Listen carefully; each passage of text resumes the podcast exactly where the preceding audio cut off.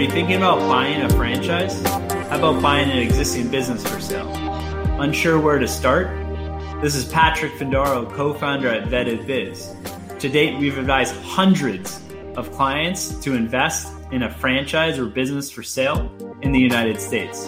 We'll be sharing best practices as long as with our guests, top franchisors, attorneys, and accountants to help you find, vet, and buy a business or franchise for your you and your family's financial success. Stay tuned for this following podcast and follow our series if you're interested in learning more about exciting business opportunities and best practices to find, vet, and buy a business or franchise for sale. Today, I'm very excited to have on a very special guest, Courtney Hutchinson, who's a franchise attorney based in Naples, Florida. We've had multiple clients uh, engage her services and work with her to do everything that's legal related for franchising and including incorporating the business, etc. She works with clients nationally um, on franchise law. Um, so we met, I think it was like four years ago at a, a franchise executive roundtable here in, in, Miami, Florida. At the time, she was working at a pretty large, um, I think one of the more one of the premier franchise um, law firms in the country here in Miami. Um, and then we reconnected maybe two years ago, and she started really working closer with our, our clients at Visa Franchise on everything that's franchise uh, law related, and again on the on the business uh, incorporation and some other types of business and, and corporate law. Um, so I I'll bring her on in a second, but I just want to give a further introduction. She grew up in the franchise space, so her parents have owned multiple restaurants and, and or sorry, multiple retail businesses, including uh, 7-Eleven. So she grew up behind the cash counter, and she knows how it is to to be a franchisee. Is that's what her parents were doing. Her mom and dad uh, ran a 7-Eleven. They ran other businesses.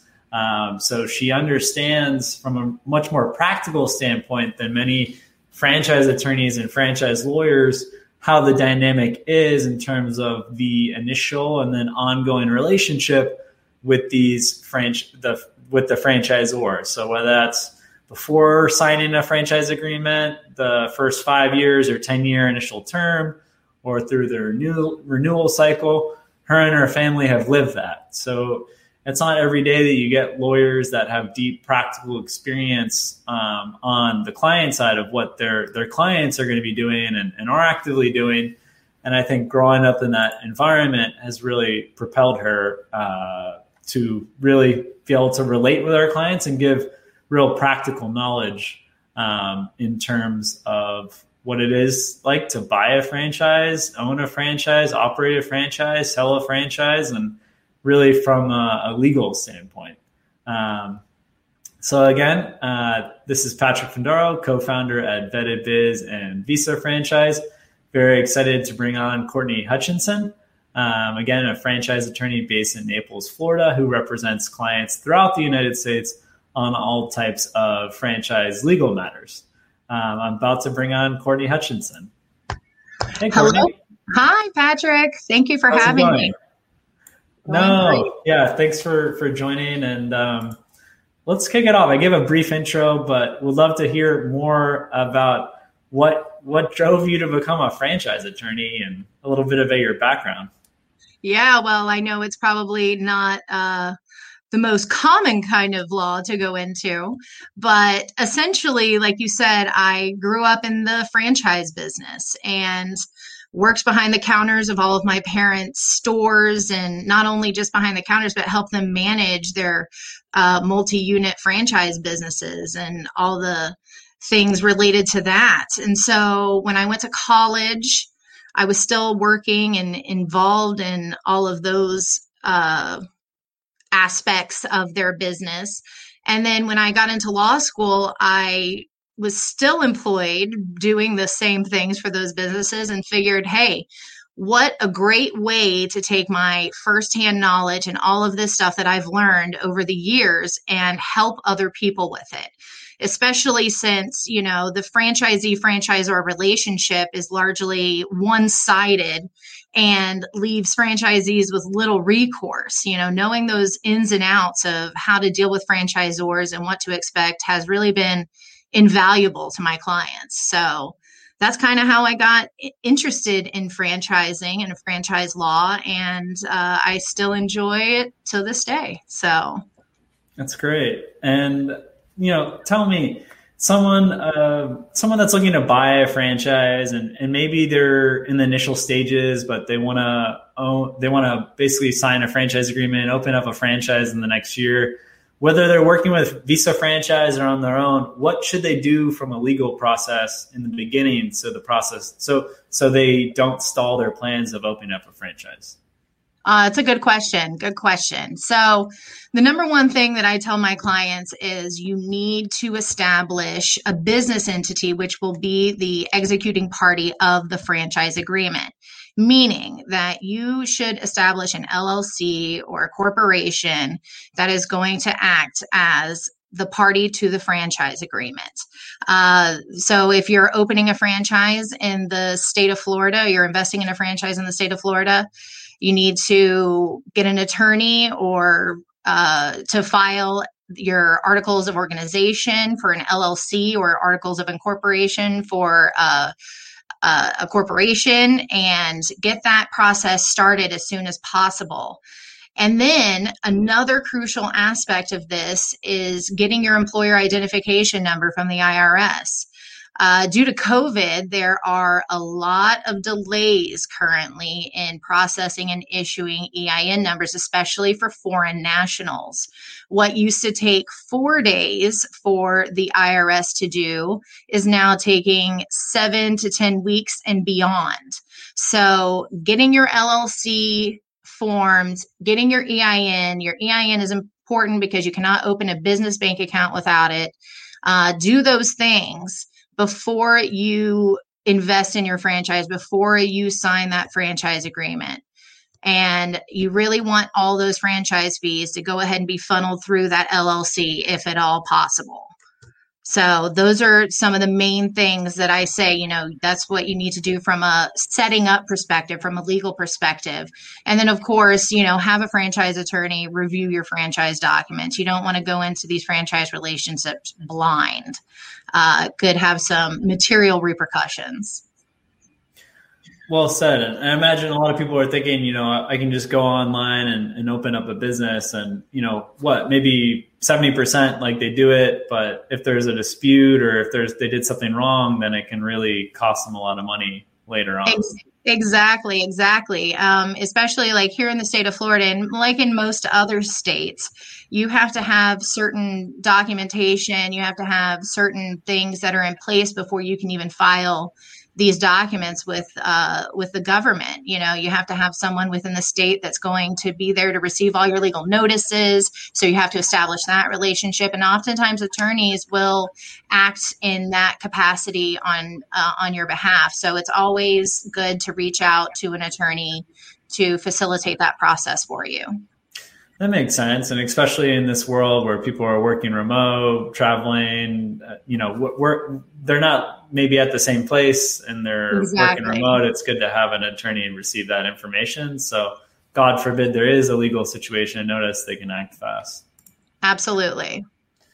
And you mentioned franchise disclosure document, franchise agreement. What's the purpose of a franchise disclosure document, also known as an FDD? Yes. Well, an FDD under federal law is re- the franchisor is required to provide a prospective franchisee with what is a franchise disclosure document, FDD. And the purpose of this essentially is to protect the interests of the prospective franchisee.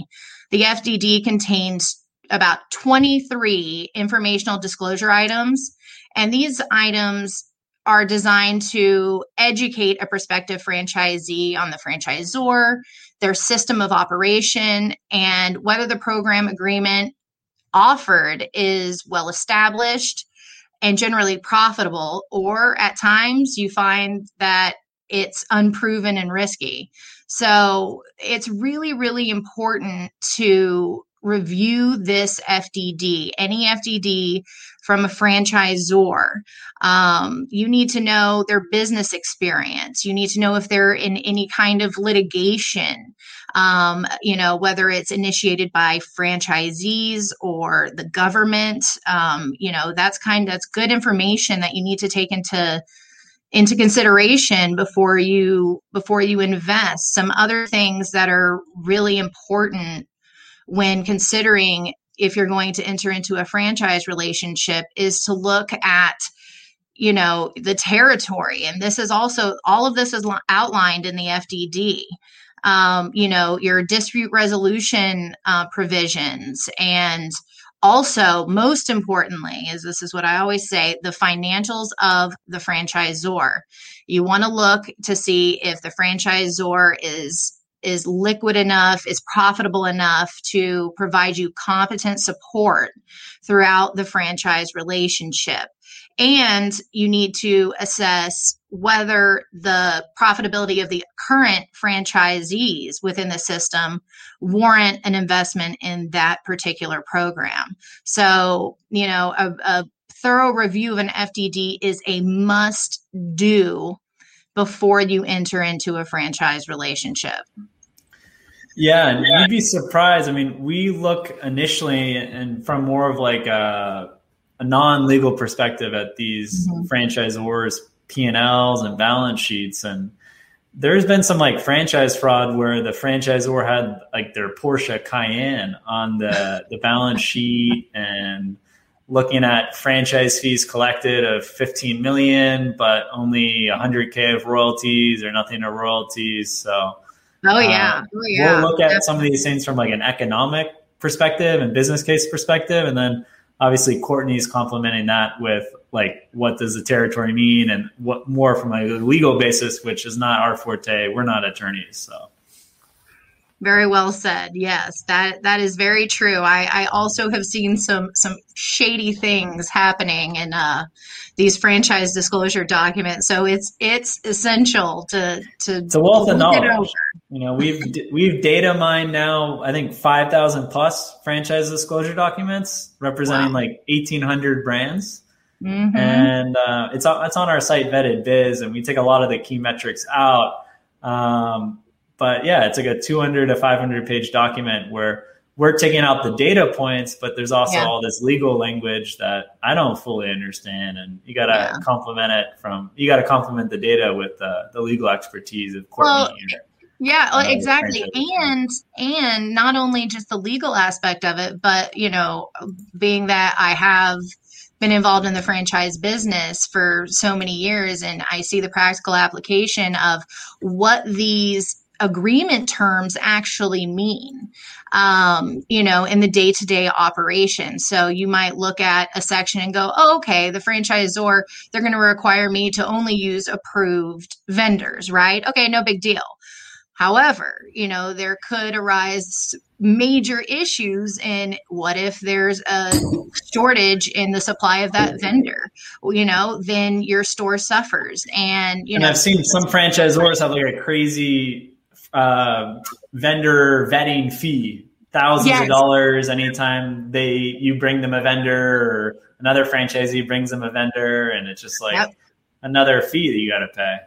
Yeah, and those and those are things that you want to take a look at, and you might want to consider, you know, adding as a, a negotiation point in the future beyond the royalties of the franchise or we really want to make it very clean for our clients to understand like what how the franchisor is making money and ideally it's much more royalties and then yes. franchise fee just to cover some expenses. But are they legally liable to disclose how they're making money in the franchisor franchisee relationship? Yes yes. All fees. In the fdd all fees are outlined. So your initial franchise fee is outlined, and that is the fee that you're going to pay upfront at the time of your the execution of your franchise agreement. But not only that, the FDD also discusses the ongoing fees so royalty fees marketing fees um, licensing fees you know any other fee that as an as a matter of an ongoing concern you are going to be responsible for paying. Um, most of the royalty fees are going to be based on a percentage of your gross sales. However, there are some franchisors that they require a set royalty fee. So or that minimum means, royalty. Or, yeah, or a minimum royalty fee. So regardless of if you're making money, you're still paying, you know, that set minimum royalty fee. And um, also, you know, you want to take into consideration any fees that the fran or not fees, but income that the franchisor will realize as a result of the relationship with the vendors. So things what we would consider as kickbacks. Yeah. And things like that. You In know, your experience, so, like what percent of franchisors are clean and they're really passing the cost savings all on to the franchisee, and they're not well, getting any kickbacks? What well, do you see? Is that the is that the minority, majority? I would I would say in the larger franchise systems, you you definitely do not get any uh, help there from the franchisor. Okay. They're not With passing the, on the savings necessarily to the franchise. No, no, no, no, not at all. They have established relationships in place, and those established relationships are there for a reason. Wow. Um, but with the smaller mom and pop kind of franchise or systems or startups, uh, you you will find you will find that they're still trying to maneuver all of that. So those relationships aren't as set in stone as the other ones. So um, you're going to get a little more of a fair deal as far as that. Probably different too, like uh, a franchise system that's owned by a private equity group or is traded publicly. Their yeah. they're in the their interest is to make money and give the dividends back to the shareholders. And oh yeah, the private equity group wants to bring up their EBITDA before they sell it in five years. Where these founder led systems, they seem a little more reasonable and and uh, they want to be around for the next twenty years. And mm-hmm. exactly, you know, and with those large franchisors, you know, they're they're smart, right? They have teams of attorneys, and you know, they spend considerable time, money, and effort into into forming these franchise systems. And so a lot of times, you know, whatever the franchisee requires under the franchise agreement, well, they're going to set up a company for that.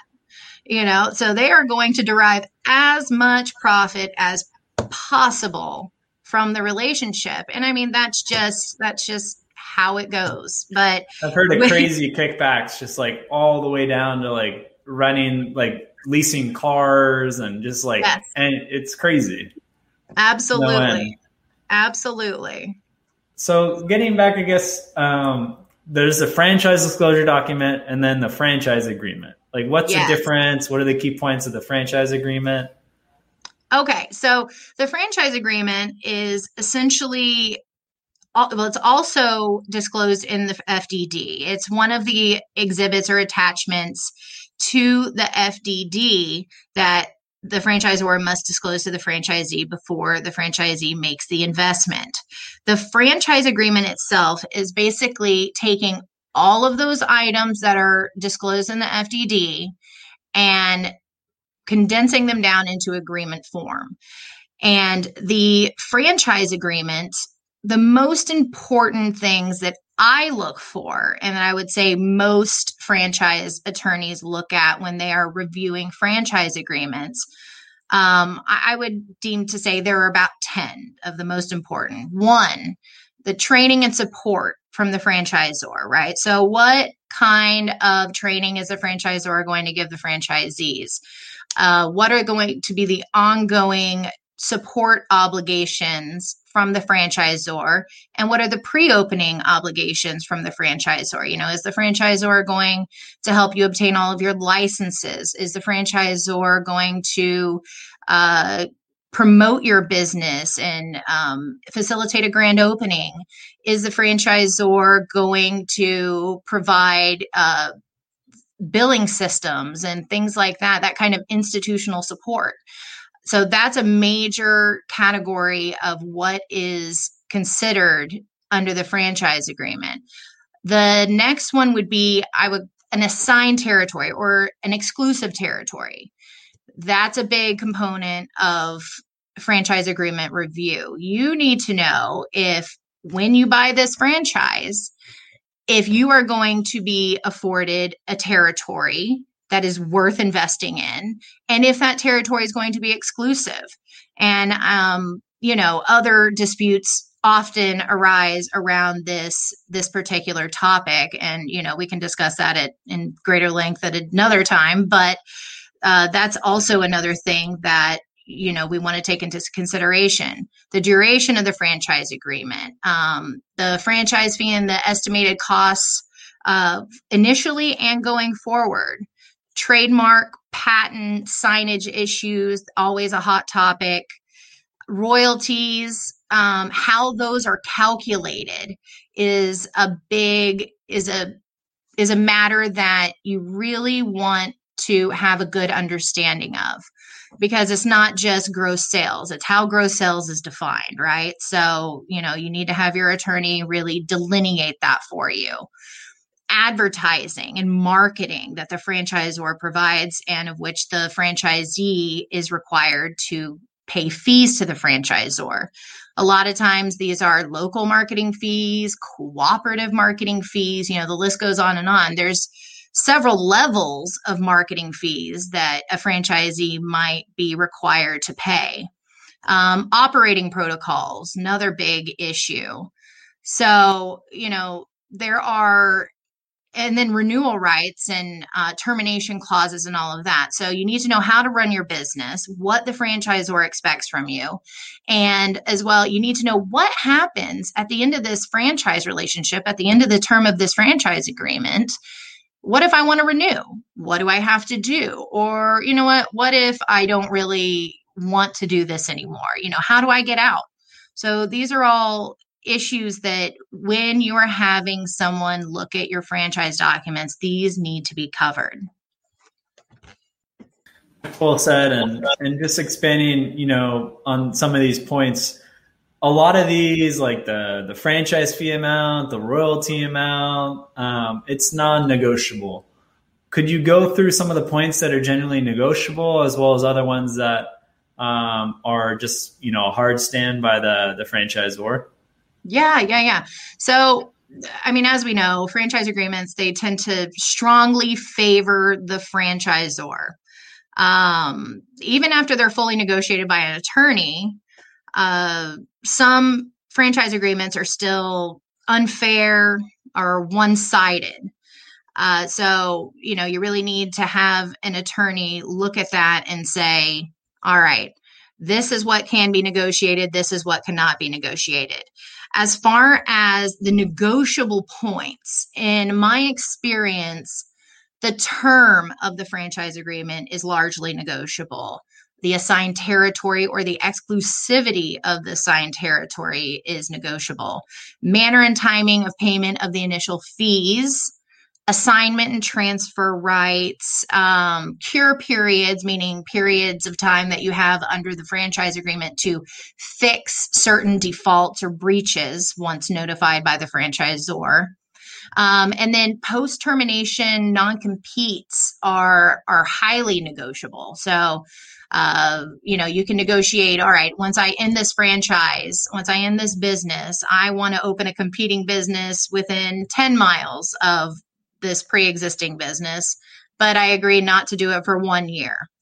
You know, you can go to the franchisor and try to haggle with them on on those points. Uh, recently, we had a client that was looking to invest in a smaller franchise system and was concerned about two items primarily uh, initial fees, the amount of the initial fees, and the ass- assigned territory. So the franchisor, being that they were smaller, I'm not saying that just only small franchisors will consider doing this, but size does have something to do with it at times. Well, it's probably you're, you're negotiating with the owner. Yeah. And it's usually exactly. one or two people, family owned business. There's two partners and they make a decision. Yeah, exactly. Instead of this you know crazy complex corporate structure you know where you're having to send it to this department and then that department and you know so yeah, they, with, they want to sell the franchise system in three years and if they have changes in the franchise agreements across their different franchisees it won't be valued as much Exactly, exactly. So recently we had that client concerned about those initial fees, concerned about that assigned territory. Franchisor was willing to come to the table, came to the table, and we were able to negotiate an addendum to the franchise agreement, which addressed these matters. And the client actually ended up paying less in initial fees, received a credit against future royalties for a fee that he was required to pay by the franchisor. And the franchisor provided to uh, a promise to provide him with a larger and exclusive territory. Um, so there are major benefits to knowing what can be negotiated and what cannot. Uh, however, the non negotiable points pretty much anything that goes to the core, I would say, of the franchisor's system or that endangers its trademarks is something that's going to be non negotiable out the gate um, you know, s- things such as overall business processes, uh, control over the brand, um, and things that impact their recurring revenues. So, you know, things that you know we were just talking about royalty fees uh, trademark protections dispute resolution and indemnification provisions. You know they're never they're never going to slide on those. And approved suppliers I have yet to see a, a modification of a franchise agreement mm. or an addendum include a provision for approved suppliers. So, um, you know, just think, you know, what's not negotiable? Anything that's going to cause the franchisor financial harm and it's going to essentially lessen its protections under the law. Okay, well said. Um, and then, so you've, I mean, what, you worked with your parents for 10, 15 years? So you probably yeah. saw a lot of things, and they probably had friends that were franchisees of 7 Eleven or other brands. But, like, what are some of the common disputes you've seen between the franchisor and the franchisee? Well, the most common, probably not the most alarming, but the the most the most common are claims by franchisees that franchisors are not providing adequate support. This is across the board the most common. Now, this is pretty broad, right? So, um, I will take it down to one issue that is highly litigated. It's the issue of marketing fees and marketing support. So when you enter into a franchise agreement, most likely you're going to have to pay marketing fees and several levels of marketing fees. You're probably going to have to pay a local marketing fee. You're probably going to have to pay a cooperative fund marketing fee, meaning a marketing fee that doesn't just benefit your region, but the entire system. So there are a lot of disputes surrounding this concept uh, because franchisees you know they want they want the franchisors marketing efforts to directly benefit their businesses. Well the franchisor is not so concerned with that singular business or that singular franchise. They are concerned with the ongoing success of the entire brand. So you know if one or two stores doesn't do all right well then you know that's fine to the franchisor. Well the franchisee of course uh, you know, doesn't agree with that. So oftentimes franchisees will go to franchisors and say, "Hey, you know, I'm not benefiting from your from your marketing uh, programs. You know, can you can you help me out?" And the franchisor usually will respond back and lean on, you know, their the very narrow language that's contained in the franchise agreement and say, well, if you look at the franchise agreement, how we allocate the funds of these marketing fees, are in our sole discretion. So then a legal dispute erupts. How do and you navigate like because once you get a lawyer involved, the lawyers involved, like how are they like how do you continue the relationship or does the relationship dissolve? Because like you're in daily, if not every other day, contact with the franchisor. Many franchisors provide training. Like they're going to be pretty bitter if you just got a lawyer involved and uh, you're suing.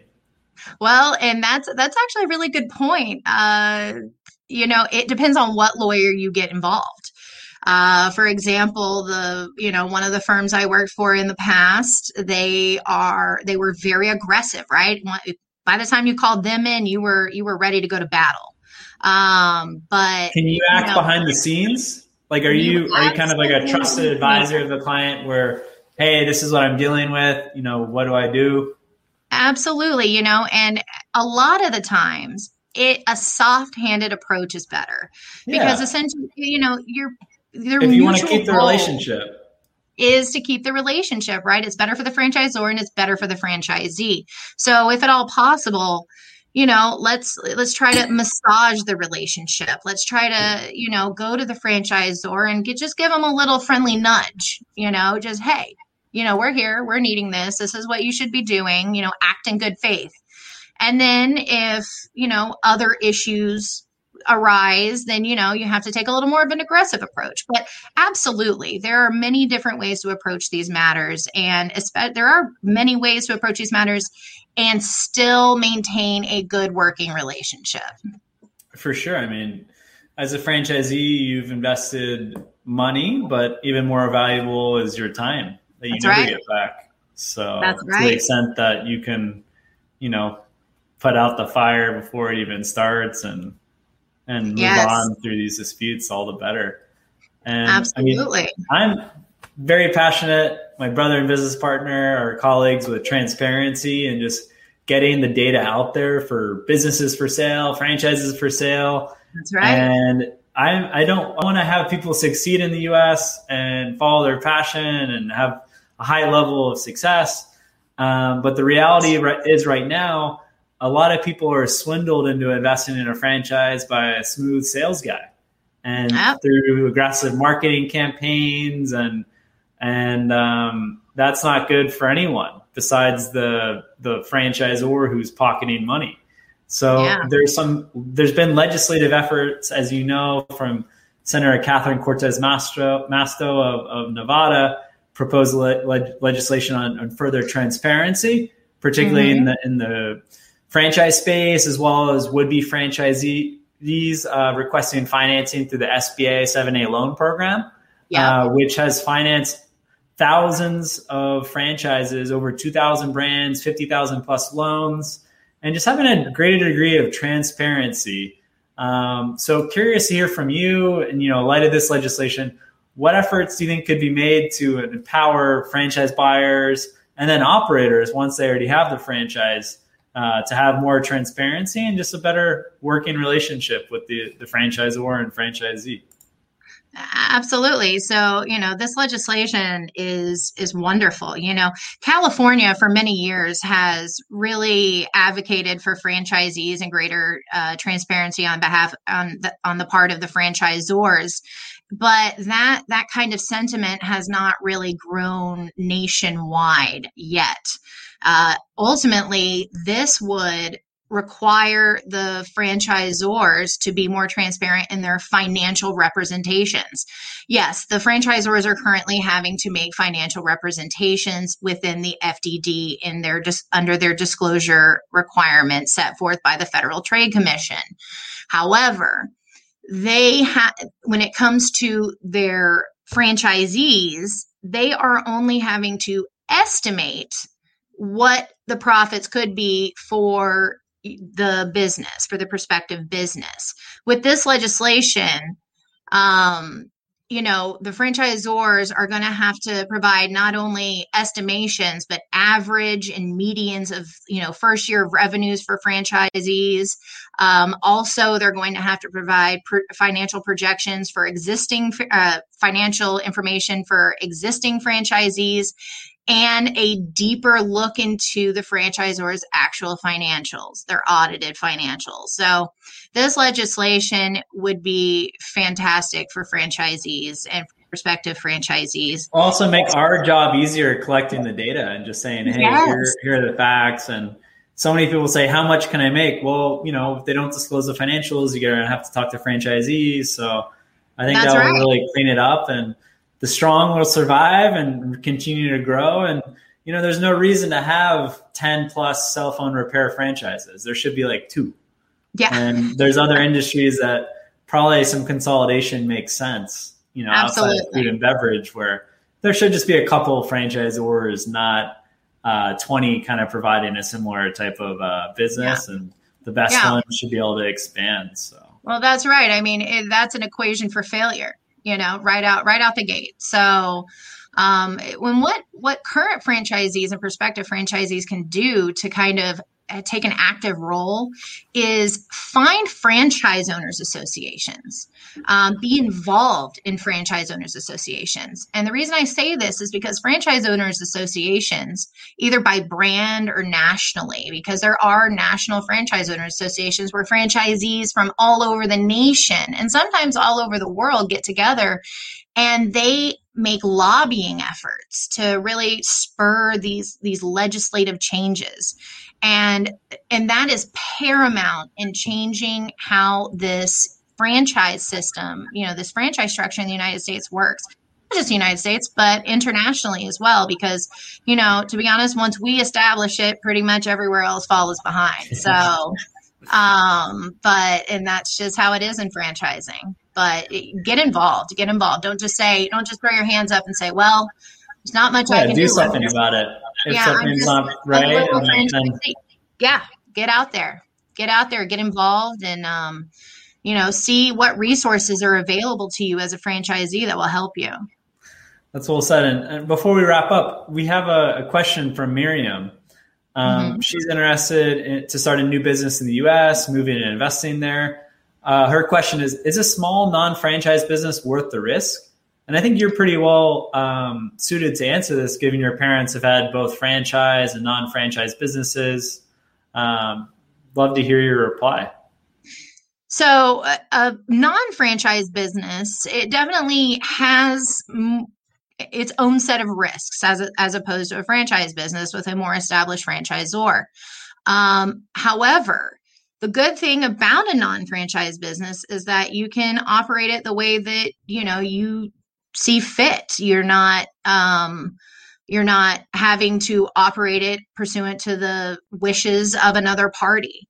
Now, depending on the business, you know, it all depends. Is it is it the kind of business that is just kind of going to sink because there's a lot of, of, of other businesses that are similar to that one in the area, you really have to think about what kind of business you are going to be establishing and whether it's going to provide something uh, to the community and where you're going to establish it that is needed. So, and if it is, if it's something that's unique or something that there's just a demand for, definitely there are advantages to a non-franchised uh, business. Yeah, a lot more flexibility, and um, you know, talking from personal experience, and it seems like Courtney as well. Um, a lot of people that are starting businesses, they're starting the business in the same industry and building upon the relationships they've already built and the expertise they've already built. Um, so my when my brother and I started Visa franchise nearly six years ago, I was working at a fund that would lend money to franchisees, um, and we had four nationals investing in that fund. And my brother Jack was working at uh, the parent company of Burger King. So they own Burger King, Tim Hortons, and, and Popeyes now. So we had a pretty good experience. We had great relationships. And with that, we were able to get uh, money in basically from the first month we opened. Where if we didn't have those relationships, it probably would have taken another year, two years to really hit our stride where we were constantly earning money month over month and not going too much into the to the red. So I think Absolutely. Courtney, I don't know, curious to hear your two cents, but I think startup makes a lot of sense if you already have that kind of set and you know what you're That's getting right. into. But if not, you know, franchise could be could be good. Exactly, exactly. I mean, you know, I, I I started out at a previous firm in Miami, like you were saying earlier, and I established a bunch of relationships that ultimately allowed me to branch off on my own and continue uh, representing my clients. But without that, it would have been considerably more difficult. Um, and any business and that's that's the case with any business so if you have relationships if there's a demand for it in the market um, definitely it's a good, you know, it could be a good thing. But if you don't have those things, having that franchise system to, to lean on will definitely help until you are able to establish those relationships and you know kind of make your own way with a non-franchise business and as Miriam's outside the US and a lot of our clients from Visa franchise are investing to obtain their E2 visa, with a startup business in two years, you're going to know it. It's either going really, really well or it, it basically failed. So you're going to have right. to close it. If it's going really, really well, though, you might sell it.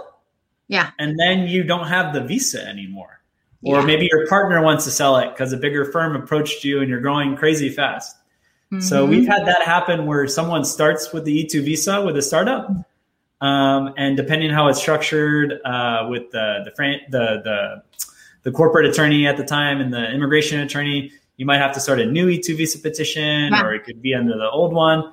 But those are all things and points to, to discuss. And uh, yeah, you can always do the startup first and then move into a franchise, or mm-hmm. you know work with Courtney and then your immigration attorney and see a structure that makes sense where you know you have a fair degree of flexibility to you know buy a business start a business start a franchise so there's a lot of Absolutely. options and i think if you have the right advisors from day one um, you can do whatever is best for you yeah, 100%. 100%. And the good thing about a franchise other than just being able to lean on their brand and use their their systems is that of that term of that franchise agreement. You know that for your E2 visa purposes, you know, you have at least that that term before you got to think about it again. So, you know, there are advantages for sure for a franchise uh, business in that context.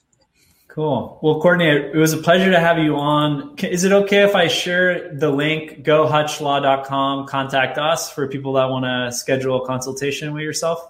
Absolutely. And anyone Perfect. that uh, contacts us, you know, the, the first consultation is complimentary, and then uh, we can address any other issues that you have during that time. Perfect. Well, Courtney, thanks again for all the work you've done on behalf of our clients. And I'm sure we'll have many future cases together. And uh, it was really a pleasure to have you on. Uh, thank you very much, Patrick. It's been it's been great. Thank you so much.